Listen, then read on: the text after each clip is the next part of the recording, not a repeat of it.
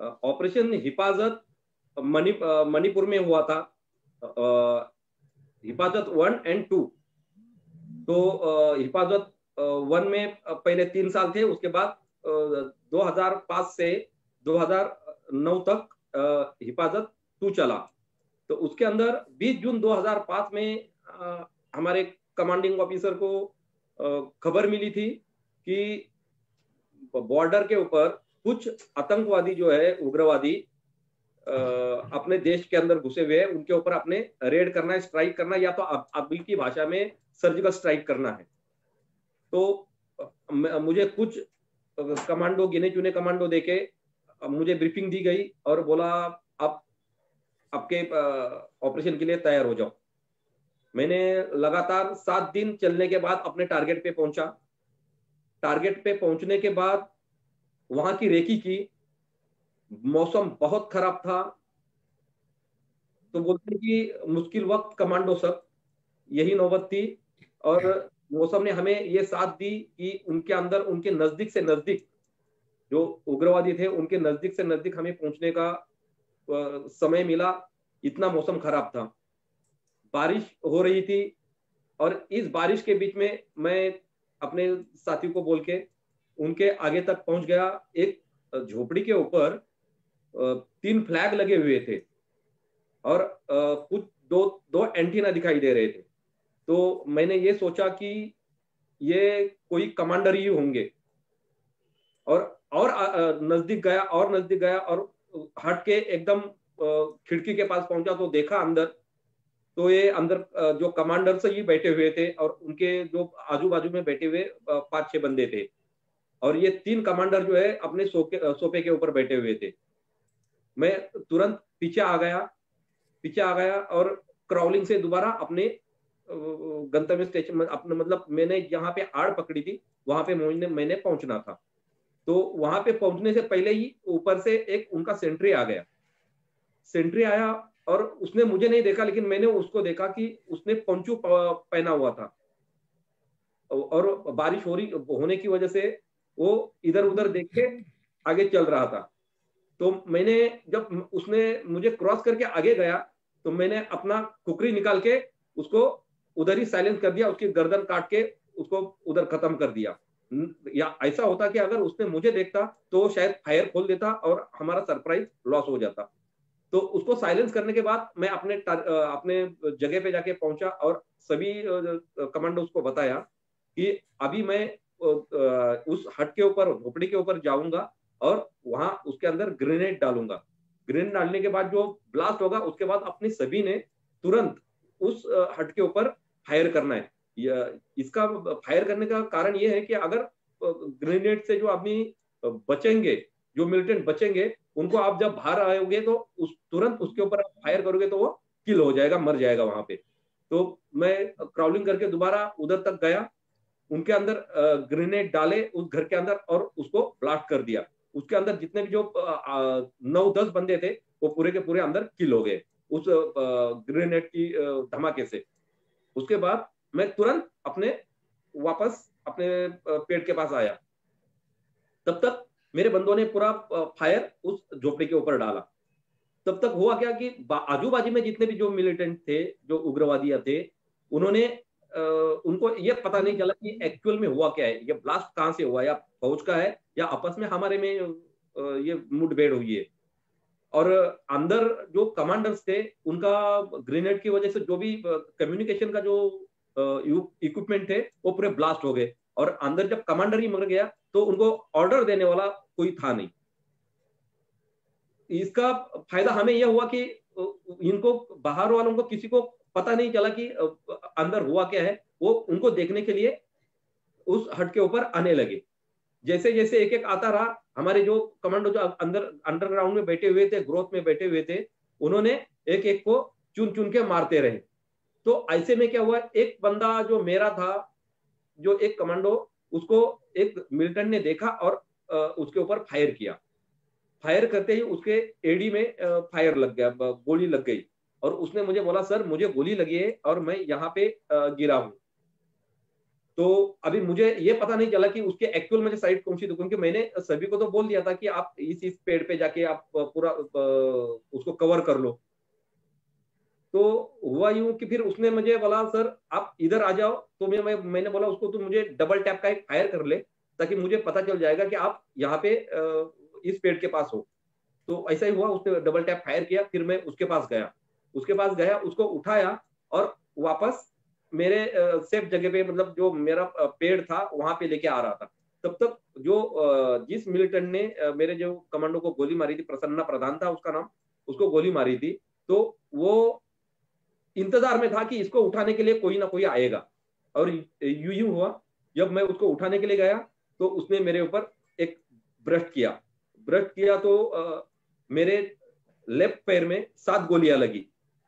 तुरंत मैं जमीन के ऊपर जमीन के ऊपर आ गया नीचे, और जैसा मुझे लगा कि मेरा पैर स्लिप हो गया, तो ये नहीं क्योंकि मेरा बिल्कुल गोली लगने के बाद छोटा सा पैर हो गया और मैं जमीन पे गिर गया जमीन पे गिर गया तब तक वो दोबारा खड़ा हुआ और उसने सेकंड ब्रस्ट किया और मेरे राइट पैर में दो गोलियां लगी और उसके अंदर मेरा कंपाउंड फ्रैक्चर हो गया। तो उस ये पैर, लेफ्ट पैर की पूरी हड्डी निकल के लेके गया पूरा पैर ही, और सिर्फ चमड़ी लटक रही थी वहां पे, और दूसरे पैर का पूरा कंपाउंड फ्रैक्चर हो गया, मतलब मुड़ गया वो, बिल्कुल उल्टा हो गया। तब तक वैसा ही खड़ा नहीं रहा हो, वो दोबारा खड़ा हुआ, उसको लगा कि अभी ये मर गया करके, वो खड़ा होके दोबारा उसने और एक फायर किया फायर किया तो दो गोलियां मेरे पेट के अंदर लग गई। पेट के अंदर लगते ही एक लंबी सी ऐसी हिचकी आ गई और मैं मेरे हाथ से मेरी बंदूक निकल गई, मेरी जो जीवन संगिनी है वो मेरे हाथ से नीचे की तरफ हो गई। उतने में ही वो खड़ा रुका नहीं, उसका दूसरा साथी उसके ऊपर आ गया, उसने ऊपर से शोरगोल शुरू किया, दूसरा साथी आया और उसने टट टट टट दोबारा ब्रस्ट करना शुरू कर दिया। तो मेरे मैंने ये सोचा कि अभी ये हमको गोली मारने से पहले मुझे अपना बचाव करना ही जरूरी है। मैंने अपना हथियार उठाया और मैंने उसके ऊपर तान दिया। जैसे ही मैंने एक्चुअल मतलब मैंने सिस्ट नहीं ली थी, जैसे ही हाथ में मेरे को मिली मैंने ट्रिगर को प्रेस किया और छोड़ दिया। ट्रिगर को प्रेस छोड़ के मतलब जो मैंने जो एम पकड़ा था वो उस, उसी को उस, मैंने उसको चुन लिया। तो वो नीचे से ऊपर तक अठारह उन्नीस गोलियां उसको लगी और वो लुढ़कते लुढ़कते मेरे पास आ गया, क्योंकि वो हाइट पे था। नीचे नीचे आते ही मैंने उसको, क्योंकि मेरे ही पेड़ के पास आया, हाइट पे था, फिसलन होके आते ही मैंने उसको हेडशॉट किया। फिर ये खबर मैंने अपने कमांडिंग ऑफिसर को दी और उनको बोला सर मुझे गोली लगी है, मिलिटेंट तो इतने किल हुए हैं और मेरे साथ प्रसन्ना प्रधान जो है उसको भी गोली लगी है। तो साहब ने पूछा, बोला कैसा कैसा क्या हुआ है? तो मैंने उनकी हकीकत बताई, क्योंकि मैंने बोला मेरा पैर में के अंदर एक इसमें ये तो निकल ही गया है, सेकंड पैर जो है पूरा कंपाउंड फ्रैक्चर है वो उल्टा हो गया है, और प्रधान को नीचे एडी में गोली लगी हुई है। तो कमांडिंग साहब ने बोला डरो मत, मैं आपको हेलीकॉप्टर भेज रहा हूँ। दोपहर के एक बजे की बात आई है। हेलीकॉप्टर उन्होंने तुरंत तीन बजे के करीब हेलीकॉप्टर हमारे ऊपर हैपलिंग के ऊपर आना शुरू कर दिया, ऊपर आया। लेकिन लास्ट लाइट होती है मणिपुर या उधर नॉर्थ ईस्ट में, जो चार बजे के करीब अंधेरा होना शुरू हो जाता है, तो सूरज डूबना डूबना शुरू हो गया था और मौसम इतना खराब होगा कि आगे का किसी को कुछ दिखाई नहीं दे रहा था।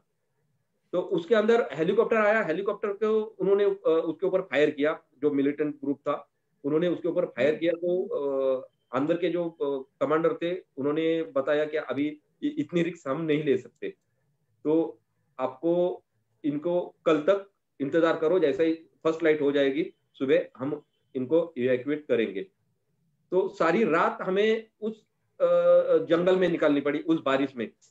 उसके अंदर हुआ क्या, रात को नौ दस बजे तक हमारा फायर ऐसा single burst single second burst ऐसा सारी रात चलता रहा पूरे बंदों के ऊपर। मैं बता बताया मैंने कि एक तरफ से सिर्फ फायर नहीं खोलना है, चारों तरफ से एक एक सिंगल फायर हर दस मिनट के बाद पंद्रह मिनट के बाद करते रहो, क्योंकि नहीं तो ये हमको घेर देंगे, क्योंकि हम तो सिर्फ उन्नीस बंदे हैं और ये पूरा गांव के अंदर उन्होंने घेरा हुआ है। तो ऐसा सारी रात चलता रहा, तो उनको ये पता नहीं चला कि एक्चुअल में बंदे है कितने, क्योंकि फायर तो सारी रात है और इधर से कभी उधर से कभी इधर से, उनको लगा कि हमको ही चारों तरफ से उन्होंने घेर लिया है। जब रात को दस ग्यारह बज गए तो मुझे मेरे बंदे ने मॉर्फिन लाके दे दिया और इंजेक्शन से, लेकिन बहुत सा पॉइजन चढ़ रहा था ऊपर, बहुत दर्द हो रहा था। तो उनको मैं बोला कि ये ब्लीडिंग कम से कम पहले रोको, जो पैर के अंदर जो ब्लीडिंग हो रही थी क्योंकि पैर पूरा गल गया था। तो ब्लीडिंग रुकने के लिए, बांधने के लिए जो पैर है वो सिर्फ मांस लटक रहा था और हड्डियां निकल लेके गया था, तो उसको बांध नहीं सकते थे। तो फिर मैंने उसको बोला, जोशी भाई मेरा ये पैर काट ले और यहाँ पे बांध दे ताकि वो फर्स्ट एड हो जाएगा तो कम से कम ब्लीडिंग रुकेगी। तो उन्होंने मना कर दिया, बोला नहीं सर मैं आपको ये मैं नहीं काट सकता। तो मैं फिर मैंने निकाली कुकरी और घुटने से मैंने अपना पैर अलग कर दिया और फिर अभी बोला भैया अभी उसको बांध दे, उसको ड्रेसिंग कर ले। तो रात को ग्यारह बजे उसने मुझे ग्यारह साढ़े ग्यारह बजे के करीब उसने ये बांधा और फिर नाले में लेके गए, नाले में बहते, नाले में हम उधर बैठे, नाले में बिठा के रखा और बोला फिर अभी सारी रात आपने सोना नहीं है, सोओगे तो खोओगे। तो यह हुई थी। उसके बाद पेट के अंदर की जो गोली थी उसके अंदर पूरी आंतड़ियां बाहर निकल गई। फिर उसको दबा के फर्स्ट एड करके उसको बांध के रख दिया इस मैगजीन की मैगजीन लगा के। उसके बाद जो राइट पैर का जो हड्डी उल्टी हो गई थी उसको उधर के लकड़ियां काट के उसको बांध दिया स्प्लेंडर करके, उसको ठीक कर खड़ा करके रख दिया। और ऐसी रात सारी रात हमने वहां पे ऐसी निकाली। सुबह सात बजे हेलीकॉप्टर आया और हमें फिर इम्फाल में लेके गए। इम्फाल में पेट की गोलियां निकाली और फिर दोबारा बोला कि अभी इनको जो, क्योंकि पूरा पॉइजन शरीर में हुआ था, तो फिर मुझे गुवाहाटी में एक सौ इक्यावन बेस हॉस्पिटल में लेके गए। वहां पे जाने के बाद फिर मैं कोमा में चला गया। आठ दिन के बाद सात दिन के बाद मेरी फैमिली वहां पे आई हुई थी, मुझे कोई पता नहीं था, ये आके उधर रुके हुए थे। फिर ये जब खबर उस टाइम पे जनरल जेजे सिंह साहब थे, आर्मी चीफ थे, उनको खबर मिली तो वो हमें देखने के लिए एक सौ इक्यावन बेस हॉस्पिटल में आए थे। उन्होंने हमें मुबारक दी और छब्बीस जनवरी दो हज़ार छह में तत्कालीन राष्ट्रपति डॉ ए पी जे अब्दुल कलाम साहब ने हमें शौर्य चक्र से नवाजा और शौर्य चक्र प्रदान करके हमारा गौरव बढ़ाया।